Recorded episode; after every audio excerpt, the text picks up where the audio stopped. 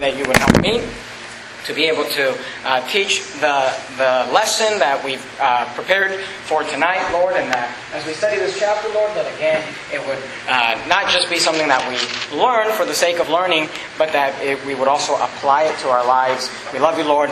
In your precious name, I pray. Amen. All right, well, we're there in Isaiah chapter 5, and we've been going through the book of Isaiah on Sunday nights, and uh, we're going to be in Isaiah for a while. But uh, we're trying to learn the book of Isaiah. And you know, sometimes Isaiah is a difficult book, you know, and, and, some of these chapters are long, some are short. We'll do the best we can to try to cover the material, but we're moving on one chapter at a time just because there's so many, uh, so many chapters. We don't want to break one chapter into the, you know, one or two weeks. But um, if you look at verse 1, the, the chapter begins with a, a uh, this is kind of a real famous part of the book of a famous or well known passage, and it's a song that uh, Isaiah wrote down about the children of Israel. And, and I, I, want you to know t- tonight, uh, we're going to break this chapter down into four points. If you're taking notes, I want to I want to give you these points so you can kind of go back and reference it and maybe see as you study out the book of Isaiah yourself. And I want you to understand that Isaiah in this chapter is, again, just kind of doing the same thing he's been doing the whole time, and you know, we need the repetition, but he's describing the children of Israel and describing the problems that they had and describing the reason that God is going to bring judgment upon them. And he begins by explaining, number one, for those of you that are taking notes, he says the, the, the children of Israel or God's people, they had a wrong purpose. They, they had a wrong purpose. Uh, they did not understand what the purpose of them being on earth and their relationship with God was. And, and you got to understand, it's pictured through this vineyard. Look, look at verse 1 with me. It says, Now will I sing to my well beloved a song of my beloved touching his vineyard. My well beloved hath a vineyard in a very fruitful hill. So he's, telling the, he's singing this song about his beloved, who's the Lord. And he says, My beloved has a vineyard in a very fruitful hill, verse 2, and he fenced it and gathered out the stones thereof. So he's working in this vineyard. He puts a fence around the vineyard for protection. He goes through the vineyard and removes all the stones and planted it with the choicest vine. Notice he didn't go out and buy the cheapest seed or the cheapest vine. He went out and got the choicest, the best he could find. And he planted it with the choicest vine and built a tower in the midst of it and also made a wine press therein. And he looked that it should bring forth grapes. No, he planted a vineyard, and here's the purpose of the vineyard that it should bring forth forth grapes. Here's why he built the tower. Here's why he built the fence. Here's why he removed the stones. Here's why he, he, he bought the choicest vine. He, he did it all for one reason that it would bring forth grapes. But notice what it brought. It says, and it, last part of verse 2, and it brought forth wild grapes. Now, the wild grapes were like bitter grapes, or grapes that were not, they're, they're not really the choicest vine. They were grapes that could not be used. Verse 3. And now, O inhabitants of Jerusalem and men of Judah. Judge, I pray you, betwixt me and my vineyard. He says, I want you to judge between me and my vineyard. Verse 4. What could have been done more to my vineyard that I have not done in it? He said, What more could I have done to get this vineyard to produce the fruit that I wanted? Wherefore, when I looked that it should bring forth grapes, brought it forth wild grapes. And now go to, I will tell you what I will do to my vineyard. So he said, look, I, I, put all this, he said, I put all this investment into this vineyard. I put all this time and this effort and this money into this vineyard. I wanted it to do one thing, bring forth grapes. And it brought forth wild grapes that I could not get it to do what I wanted to do. So then he says, you know, judge between me. What more could I have done? I've done the best that I can. I've given them everything I can do. Verse 5 he says, and now go to, I will tell you what I will do to my vineyard. I will take away the hedge that thereof. He said, I'm going to remove that fence and it shall be eaten up. He said, I'm going to remove the fence and then the animals are going to come and they're going to eat up the vineyard because there's not going to be a protection. He said, I'm going to remove my protection. He said, and it shall be eaten up and break down the wall thereof. He said, I'm going to take the walls and I'm going to break them down and it shall be trodden down. The walls so people can step on the vineyard and trod on that vineyard and destroy the vineyard. Verse 6. And I will lay it waste. He said, I'm going to destroy it. He said, I'm going to throw it away. He said, I'm going to lay it waste. It shall not be pruned. He said, I'm not going to prune it, nor dig, but there shall come up briars and thorns. I will also command the clouds that they rain no rain upon it, for the vineyard of the Lord of hosts. Now notice, in verse 7, we kind of find the commentary to this parable. He says, For the vineyard of the Lord of hosts is the house of Israel. And the men of Judah is pleasant plant. And look for judgment, Here's what he was looking for for judgment, but behold oppression. For righteousness, but behold a cry. And the story of the vineyard, I, I just I want to give you an application here in a second, but just so you understand the, the principal application. The vineyard, as we read just a second ago, represents the children of Israel. And we've been talking a lot about this lately, and it's just Isaiah seems to bring this up a, a, a lot. But you got to understand that this this story represents why the nation of Israel was rejected by God. Keep your finger there in Isaiah chapter 5. Go to Matthew 23. Let me give you a cross reference so you can uh, notice when uh, Jesus kind of teaches a similar thing. Matthew, I'm sorry, I said Matthew 23. Matthew 21. Matthew 21. And look at verse number 33. Here we have Jesus telling a parable or a story like the song that we saw Isaiah teach in Isaiah 5. Matthew 21. Look at verse 33. Matthew 21, verse 33. Matthew 21 and verse 33, the Bible says this. Hear another parable. This is Jesus speaking. There was a certain householder which planted a vineyard. Do you see that? He said there was a certain householder that planted a vineyard and hedged it round about and digged a, wine press in it and built a tower and let it out to husbandmen and went into a far country. Does that sound familiar? Sounds like the same similar story, right? So he said there was a husbandman. He put all this work and effort into this vineyard. He let it out to husbandmen and went into a far country. Verse 34. And when the time of the fruit drew near, so it's time for him to get his fruit he sent his servants to the husbandmen that they might receive the fruits of it. So he, he, wants to get his fruit, right? Verse 35. And the husbandmen took his servant and beat one and killed another and stoned another. Again, he sent other servants more than the first, and they did unto them likewise. But last of all, he sent unto them his son, saying, They will reverence my son. Now look at verse 38. But when the husbandmen saw the son, they said among themselves, "This is the heir." Now, what's the what? What was what was he going to heir? What was he looking for? He was looking for the fruit, right? He's looking for the vineyard. They said among themselves, "This is the heir. Come, let us kill him." And let us seize on his inheritance. And they caught him and cast him out of the vineyard and slew him.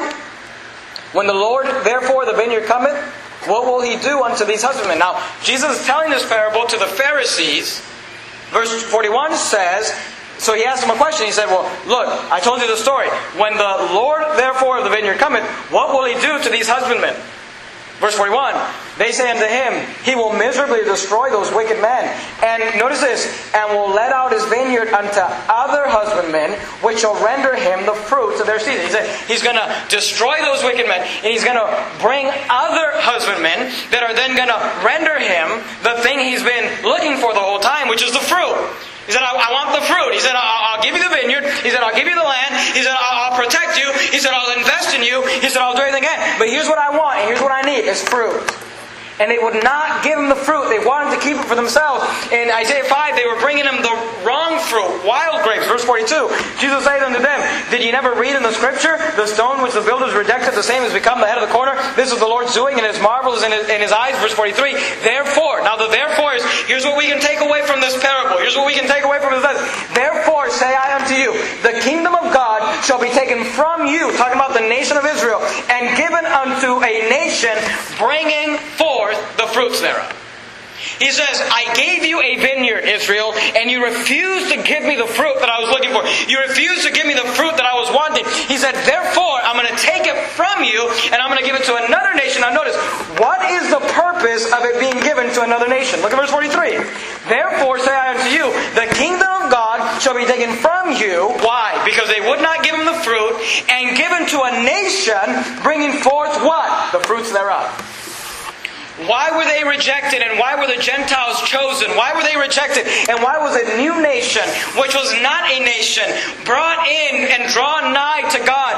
Why did he do that? Here's why he did that. You gotta understand it. Not because we're special. He wants from us what he could not get from them. It's always been about the fruit. You say, I don't, I don't understand. Go to Ezekiel. Ezekiel chapter 15. Let me just give you a few things to think about. You need to understand this. It's always been about the gospel. It's always been about reproducing.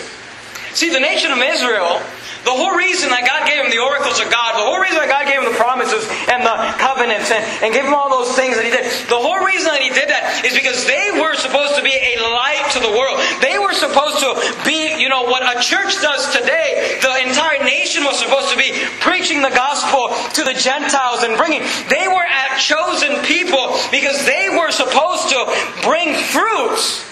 They were supposed to send out the missionaries and send out the Jonahs and send out the people to preach the gospel. And God had told them, He said, I'm going to give you this land, I'm going to protect it, I'm going to invest in you, I'm going to give you everything I can give you, I'm going to give you the choices by. Here's why because I want fruit.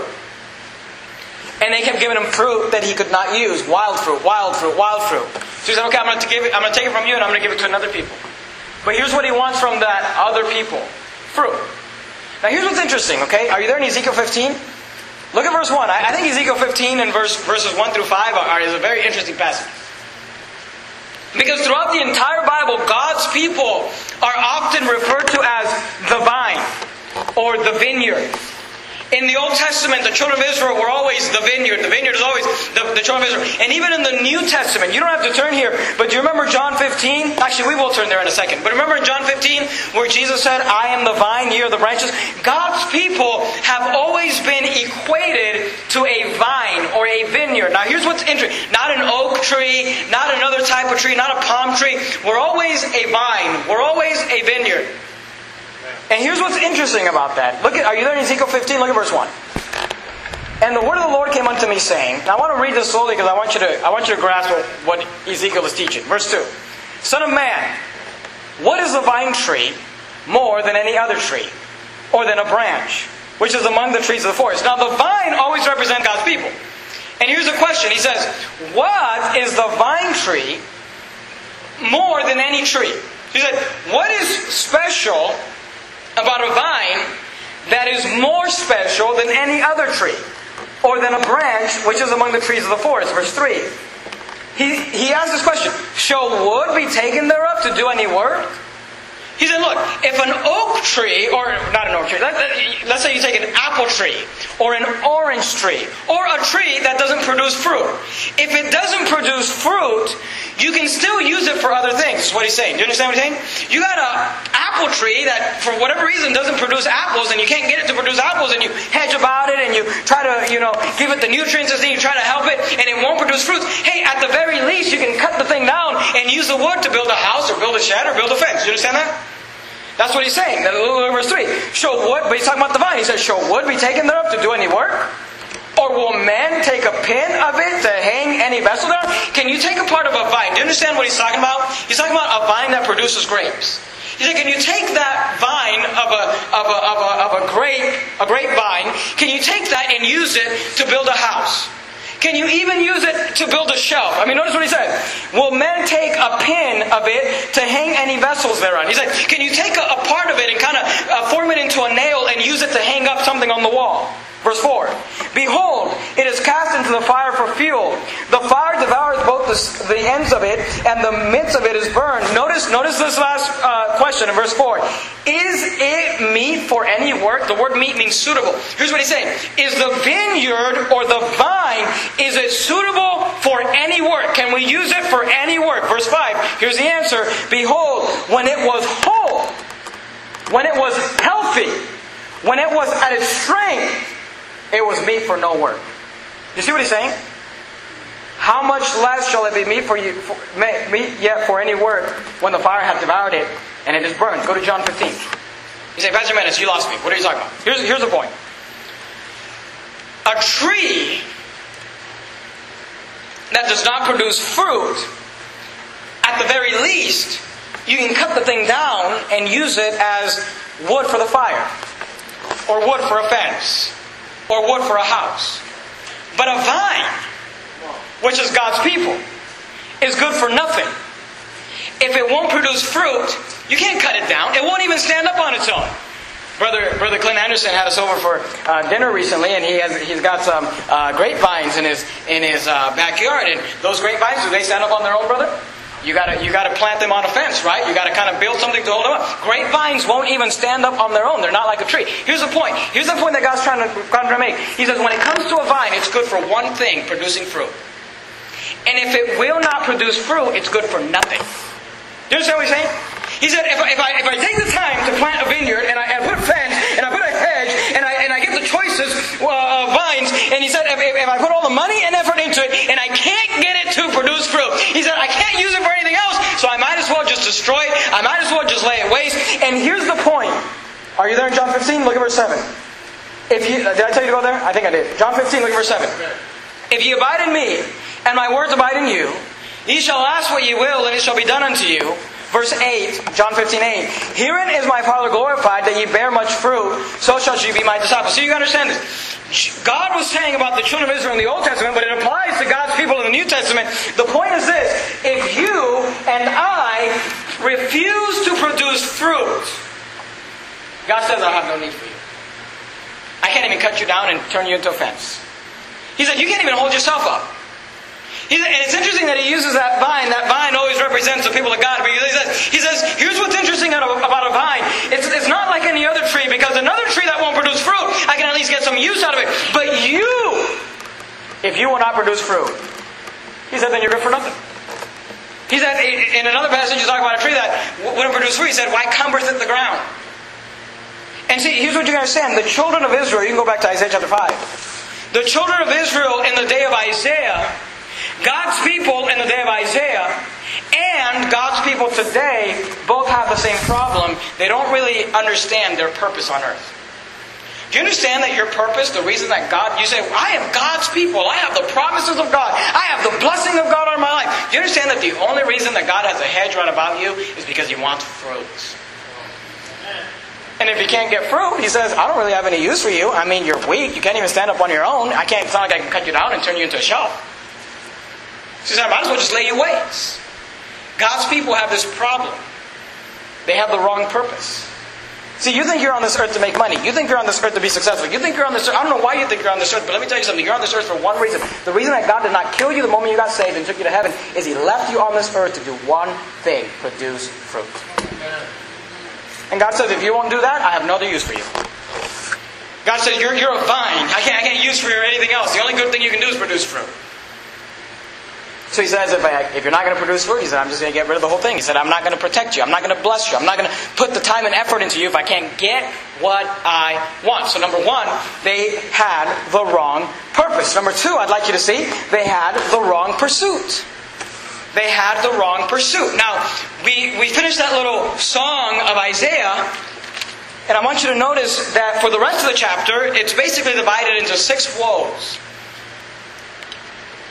If you look at the passage, if you just scan through it, you'll see the word woe divided uh, uh, among there. That word woe is a very powerful word. It, it, it's saying, like, hey, you know, this is dangerous, or hey, here, here's a problem. You, whoa, you, you, you, you want to, you need to, this is not good. You, you want to be very careful with this.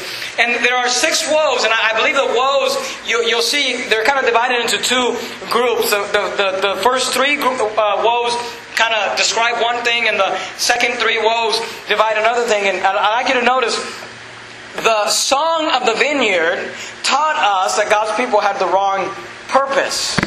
They didn't understand the only thing I'm good for on this earth is to produce fruit. And if I'm not producing fruit, God really doesn't have any use for me. But number two, they had the wrong pursuit. They had the wrong pursuit. Notice verse 8. Here we find our first woe.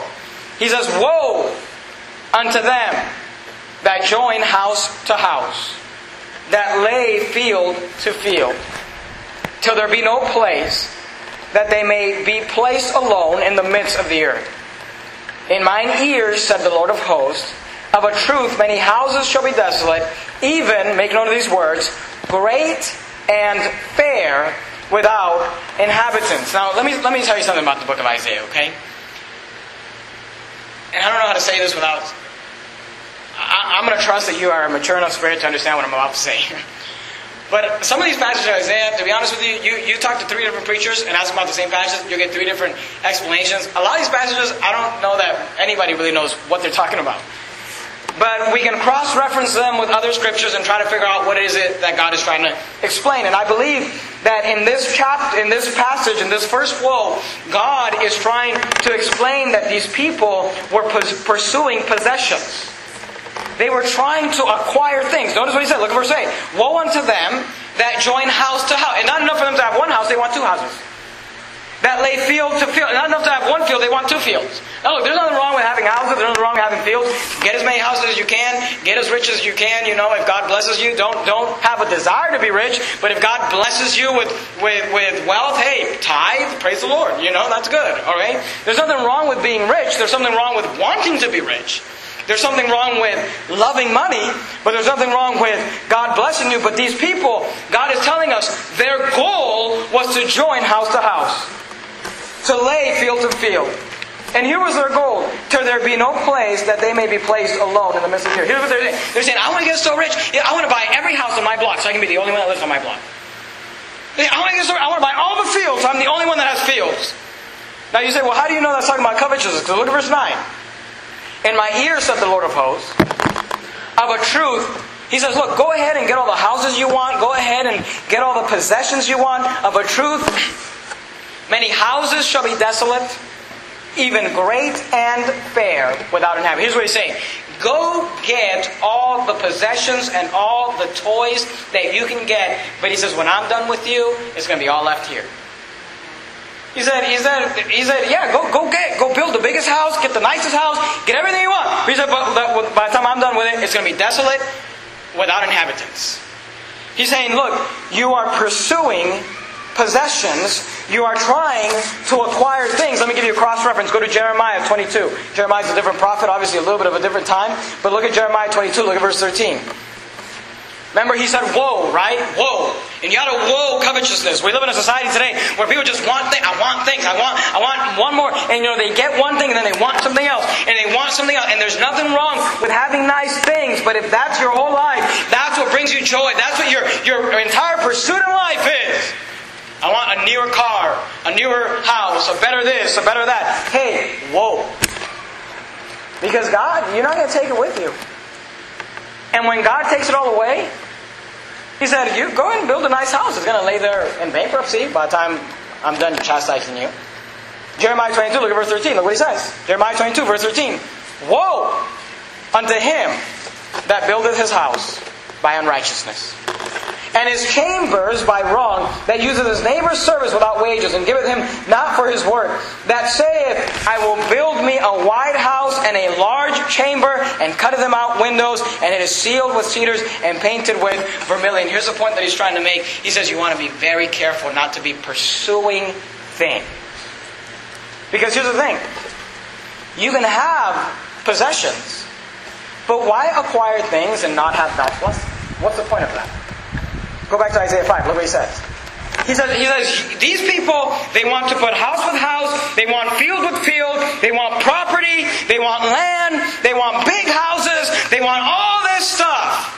He says, but look, I'm going to end up leaving you desolate. Look at verse 10. He says, you're not going to have my blessing. Look what he says. He says, yea, ten acres of vineyards shall yield one bath. And the seed of an homer shall yield an ephah. Now, I don't know that anybody really knows what a bath and a homer and an ephah is today. It's really difficult. I was studying it out, uh, and I, you know, I don't. I, I spent some time studying it out, and I'm not even really sure that I still understand it to this point. It kind of seems to me, and this is just my own opinion, and some of you, you know, you can go, uh, you know, print out an article on Google and try to correct me. That's fine. But you know, just reading it from the Bible, it kind of seems to me like a bath, like 10, 10 baths equal a homer and 10 homers equal an ephah is what it kind of seems like to me, but I'm not 100% on that. And it seems like an ephah, as you, as you read it in the Bible, you know, you read about David. Remember when David is going to uh, take his brother's uh, food? He brought them uh, an ephah of flour. You know, and it says about different people in the Bible that they carried. I, I, think it says about Hannah that she took with her to go see her son and ephah a flour. So you know, I, I don't know what a bag of flour is, like five pounds, probably, right? You buy a bag of flour, uh, five pounds. So maybe maybe it's something close to that. So th- these are here's the point. They're small amounts because you got you know if, if five pounds is is that if five pounds a bag of flour? Does anybody know? Anybody do it by any grocery shopping? Because I do not. Is it five? A bag of flour. Do they sell flowers in bag? I don't know. I, my wife is the one that. Am I wrong about that? Does anybody know? Huh? Is it 10 pounds? Nobody knows? No bakers? Oh, you can get them all. Okay, so what's the average? Like the average family buys a bag of No help. 10 pounds? Okay, let's say, oh, that's, that, that works. Let's say a bag of, uh, of ephah is like 10 pounds. Okay? So then, like, the homer would be like one pound of flour. And then uh, bath would be like 10% of that. So we're talking about small amounts. And that's what it kind of seems like to me in the Bible, but I'm not 100% sure. Here's the point that he's making. Look at verse 10. 10 acres of vineyards. Okay, you're talking about 10 acres, that's a lot of land. Are going to yield one bath, okay? Like 10% of one pound. And the seed of an homer shall yield an ephah. So here's what he's saying. He's saying you can have all this property. He said, but I'm going to make it so you're not going to produce anything. You see what he's saying? He said, I'm going to say, eh, you, you have 10 acres and there's not going to be enough there to feed one family. He's saying because you're pursuing the wrong thing. And here's what you got to understand, okay? Possessions do not bring happiness. You can, you can set out to just be the richest, live in the nicest house, with the biggest land, with all the toys and everything. Look, you can do that. And still not be happy. You know, I, am always I'm always amazed these rock stars and these movie stars that just have all the money, all the wealth, everything, and, and what do they do? Kill it, kill themselves. Because possessions don't bring happiness. And you can look, you can be the most famous actor on earth, but if you don't have the blessing of God on your life and you don't have the joy of the Lord, what's the point? And these people, they had the wrong pursuit. They were pursuing possessions. But look at, go, go back to Isaiah 5. Look at verse 11. Isaiah 5 and verse 11. And again, I'm not too sure about the baths and the homer and the ephah, and I doubt that anybody is because, you know, you weren't there. But look at verse, look at verse 11. Isaiah 5 11. Notice what they're pursuing. The first thing they were pursuing was possessions. The second thing they're pursuing is pleasure. Notice what he says. Isaiah 5, look at verse 11. He says, Woe. Okay, here's your second woe. Woe unto them that rise up early in the morning, that they may follow strong drink. You know what you are when you wake up and first thing in the morning is you drink alcohol? You are a drunk. Okay? You need help. That's not normal. Putting alcohol in your Cheerios is not normal. He says, Woe unto them that rise up early in the morning, that they may follow strong drink.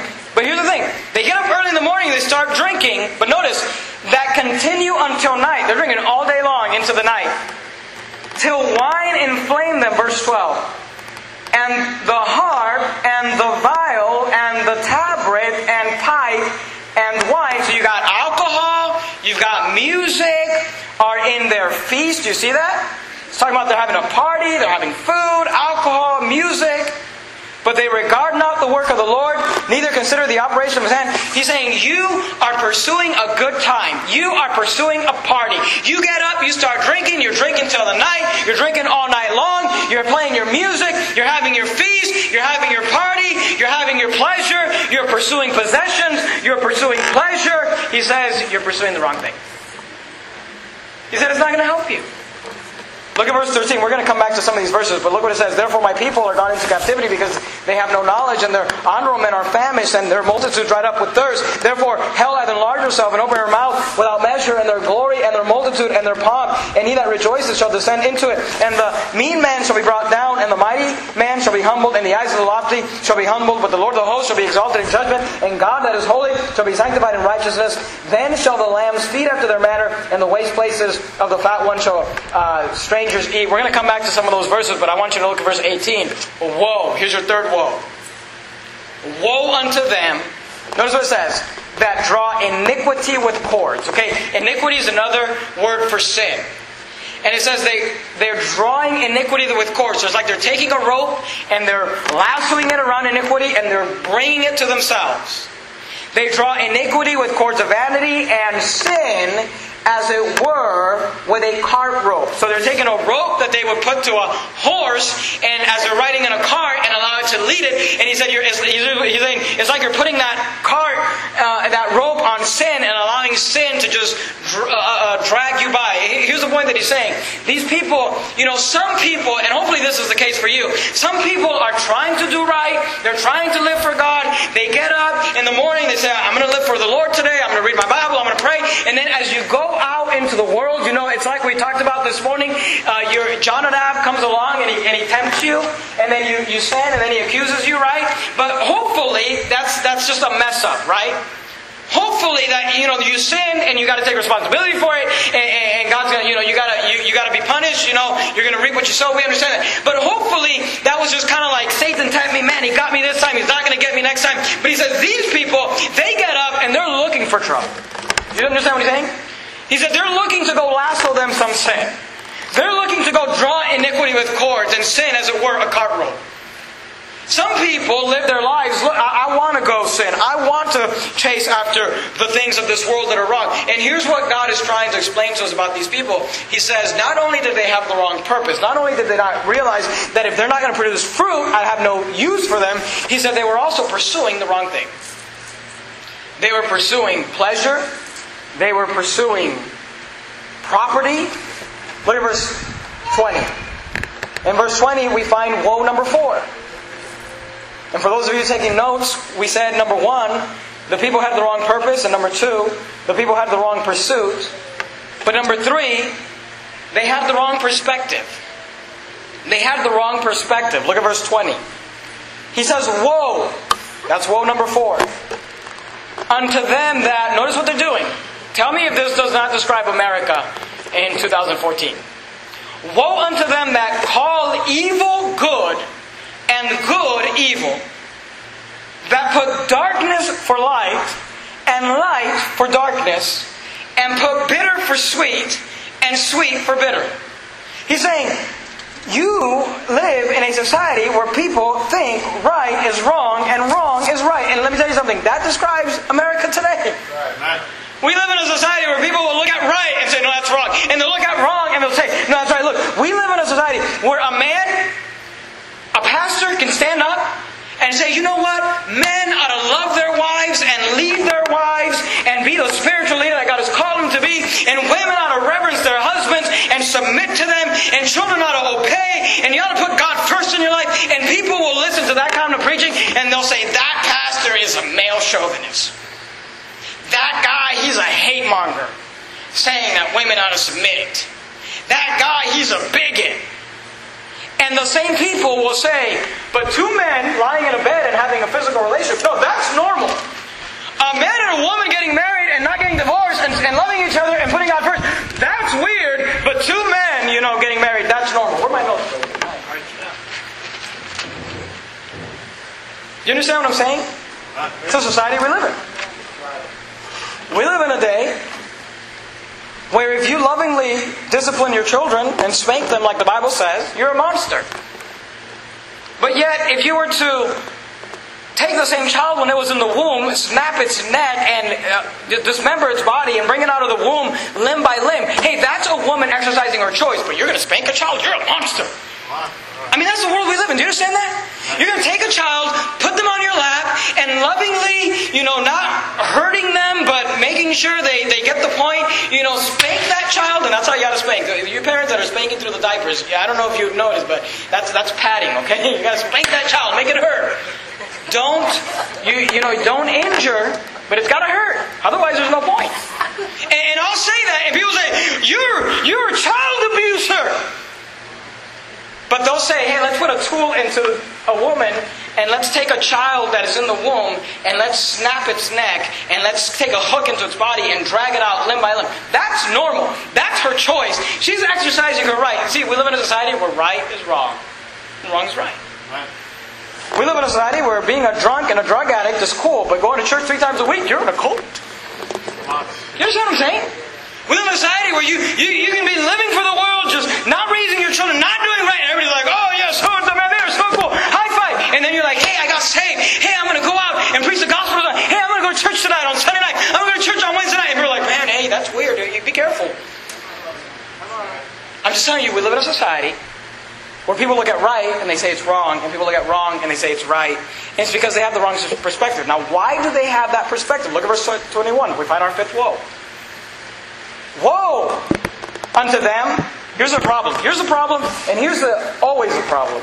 Woe unto them that are wise in their own eyes, and prudent in their own sight. Here's a cross reference. Go to Proverbs chapter 3. Proverbs chapter 3, look at verse 7. Proverbs chapter 3 and verse 7, the Bible says, Proverbs chapter 3 and verse 7. Be not wise in thine own eyes. Fear the Lord and depart from evil. If we would just get that right in our lives, so many problems would be solved. Be not wise in thine own eyes. Fear the Lord and depart from evil. Remember the if you never read the book of Judges, you got to read the book of Judges. A lot of messed up things happen in the book of Judges. A lot of weird things happen in the book of Judges. A lot of just things that you you know they're just odd happen in the book of Judges. And it all comes down to this phrase in, found a couple times in the book of Judges where it says, Every man did that which was right in his own eyes. See, they have the wrong perspective. They looked at the world and didn't see it the way God saw it. They didn't see it the way the Bible sees it. They saw it and they saw holy and they called it unholy. They saw unholy and they called it holy because they were wise in their own eyes. Now, here's what happens when people get the wrong perspective on things and they begin to make decisions based on what they think is right. Here's a problem with you making decisions on what you think is right. You change. You make good decisions when you're right with God. You make really bad decisions when you're not right with God. But you know who never changes? God. You know who's constant yesterday, today, forever? God. The Word of God doesn't change. he said they were wise in their own eyes. Now, here's what happens. When you get people that are wise in their own eyes and they're making all sorts of weird things, here's what they always do. And it kind of goes with this morning's sermon. Look at verse 22. Woe unto them that are mighty to drink wine. Here we got alcohol again. And men, and men of strength to mingle strong drink. Look at verse 23. Which justify the wicked. That's your misperception, right? You're justifying the wicked. But here's what they do they justify the wicked for reward. I want you to notice this phrase and take away the righteousness of the righteous from him. Let me talk to you kids again. I talked to you this morning, but let me talk to you again. You have something. You've got righteousness in you. You've got a clean life. You, you know, your life's not perfect, but the fact that you're in church gives a testament to a lot of things. And there are people that when they see you, you go out into the workforce and you start working, even as a teenager, you get little jobs and stuff. There's going to be other teenagers that don't have what you have. Maybe they, they just were born into the wrong family and, and they, they were, you know, they just got the wrong lot in life. And, and we understand that God is good all the time, but they just didn't have all the opportunities that you have. And they're going to see you and what you have and your righteousness, and they're going to want to take that from you. say, Pastor, what are you talking about? Go to Habakkuk chapter 2. Habakkuk towards the end of the Old Testament, Habakkuk chapter 2. Look at verse 15. Habakkuk chapter 2, verse 15. Notice, notice what it says. I, I want you to see this. If you can't find it, just listen. Habakkuk chapter 2, look at verse 15. He says, Woe! Remember, that's what we're talking about, right? Woe! Hey, here's a problem. Here's a, here's a red flag. Here's a warning. Woe unto him that giveth his neighbor to drink. You know that drunks always want to get somebody else to drink? You know, and, and that's what I'm telling you, you kids, you're going to get in situations. Someone's going to try to give you something to drink, someone's going to try to give you something to smoke, someone's going to try to give you something to look at. Because when people don't have righteousness and you've got righteousness, they want to take that righteousness from you. They want to defile you. Woe unto him that giveth his neighbor drink, that puttest thy bottle to him, and makest him drunken also, that thou mightest look on their nakedness. I don't understand, and I'm not preaching on the subject tonight, but I don't understand how you can read these passages and think it's okay to have social drinking. I mean, to think that God is okay with any type of drinking, just reading Isaiah, Habakkuk, just reading these passages to, to think, oh, God's okay with drinking. Well, here, I know how people get to that, you know, Christian, I'm talking about Christians, how they get to this place where they think it's okay to drink. Here's how they do it, because they don't read these passages. Because they're not reading the Bible. They're not reading the book of Isaiah. These people had the wrong perspective. They saw things in a way that God didn't see it. Because they were making decisions based on their own eyes. They were wise in their own eyes. And then not only were they making bad decisions, but they were trying to drag people to those same bad decisions. They said, You have righteousness, and I want to defile you. Amnon, I want to defile you. I want you to be unrighteous like I am. Do you understand? So we see of the people that they had, number one, the wrong purpose. They had, number two, the wrong pursuit. They had, number three, the wrong perspective. Let me give you one more point, and we'll be done tonight. They had number four, the wrong priorities. They had number four, the wrong priorities. Go back to Isaiah chapter 5, look at verse 13. We skipped some, we read through these quickly, and let me just highlight a few things and we'll be done. They have the wrong priorities. The first thing is we see people, and you gotta understand, these are God's people. These are not heathens. We haven't got to that part of Isaiah yet. These are God's people. He put a hedge about them. He built a tower. He removed the stones. He blessed them. He gave them covenants. He gave them blessing. But we have God's people who are not interested in God's word. Notice verse 13. Therefore, my people are gone into captivity. Why, why do God's people go into bondage? Here's why. Because they have no knowledge. Why do they get in bondage of drinking alcohol? Because they don't know that Isaiah said, hey, this is wicked. Why do they get in bondage? Because they, they never read Habakkuk where he says, hey, don't get around people that want to give you alcohol. He says, Therefore my people are gone into captivity because they have no knowledge, and their men are famished, and their multitude dried up with thirst. Skip down to verse 24. Look at verse 24. Here's the problem. The problem is you have God's people, not the heathen, not the unsaved, God's people that are not interested in learning God's Word. Verse 24.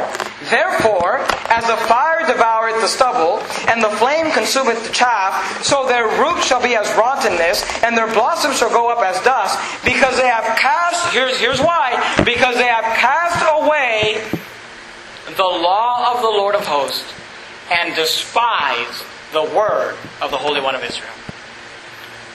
You have God's people, they're not interested in God's word. Now here's what happens. When God's people no longer are interested in knowing and learning the law of the Lord, the word of the Holy One of Israel, when God's people are not interested in God's word, here's the next step. God's people become not interested in God's work. Look at verse 12. Remember in verse 12, we're talking about their big party? They're getting drunk. Verse 12, and the harp and the viol the tabret and pipe, the wine are in their feast, their pleasure, they are partying, they're having a good time. So notice what happens when you get too interested in fulfilling your own pleasure, but they regard not the work of the Lord, neither consider the operation of his hand. Pastor, I just don't. I just don't have time. I'd like to serve at church. I'd like to help. I, this whole winning thing sounds interesting, but you got to understand. I mean, I'm just what busy partying, fulfilling your own pleasures. See, when God's people are not interested in God's Word, then God's people are no longer interested in God's work. And the result is verse 14. Therefore, hell hath enlarged herself, and opened her mouth without measure. And their glory and their multitude and their pomp, and he that rejoices shall descend into it. You understand that people are dying going to hell every day? The Bible says, therefore, hell hath enlarged herself and openeth her mouth without measure. Do you understand? See, it's not just a fairy tale. It's just not something we say around here to try to get you to put money in the offering plate. We, it, it, it, hell is a real place, and it's getting bigger every day because so many people are going there. You say, why do people go to hell? Because God's people, when they're not interested in God's word, they're not interested in God's work because they don't understand their purpose. And they have the wrong pursuits and they're just too interested in other things. Do you understand? Now, here's what's interesting about the children. This is the children of Israel in the day of Isaiah. God's people in the day of Isaiah had the wrong purpose, had the wrong pursuit, had the wrong, I can't even remember what the third point is. What is it?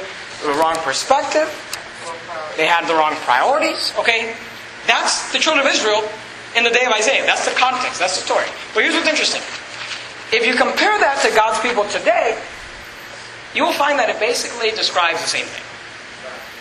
Today, God's people, by and large, have the wrong purpose, don't realize that the only reason that you were chosen and the Israelites were rejected is because God wanted to get out of you what he couldn't get out of them, which was fruit. And you have the wrong pursuit, you're trying to get rich, or you're trying to get pleasure, or you're trying to do something, you're not interested in God's word, you're not interested in God's word you have the wrong perspective. You don't see things like we see things. You say, Pastor, why do you get so excited about people dying and go to hell? I just don't see it because you're looking at things through your own eyes. You're not seeing it through the eyes of God. And it all comes down to this the wrong priorities. Is God number one in your life? That's what it comes down to. Say, man, those children of Israel, they were so bad. I'm so glad that God rejected them and gave it to another nation. But here's what you gotta understand. God expects the same thing from you that he expected from them. Here's the point. When he couldn't get it from them, he said, I have no use for you. And when he can't get it from us, he's just gonna say, I don't really have any use for you. I don't know about you, but I don't want to get to heaven and have God say to me, Yeah, I'm glad you're here, but there's nothing that I could really use you for. I'd like to be used to God. Amen. I hope you do too. Let's bow our heads. Dear Heavenly Father, Lord, we love you. Thank you for our church. Thank you for the book of Isaiah. I know that it's sometimes difficult to read the passage. I mean, I, I have to read the passage 50 times just to be able to begin to understand it. But Lord, I pray that you would use it in our hearts. Lord, help us to have the right purpose, the right pursuits, the right perspective. Help us to have the right priorities in our life. Help us to realize there are people dying on hell every day. Help us to have a love for your word, to get involved in your work, to not pursue property, to love you, Father. In your precious name I pray. Amen. All right.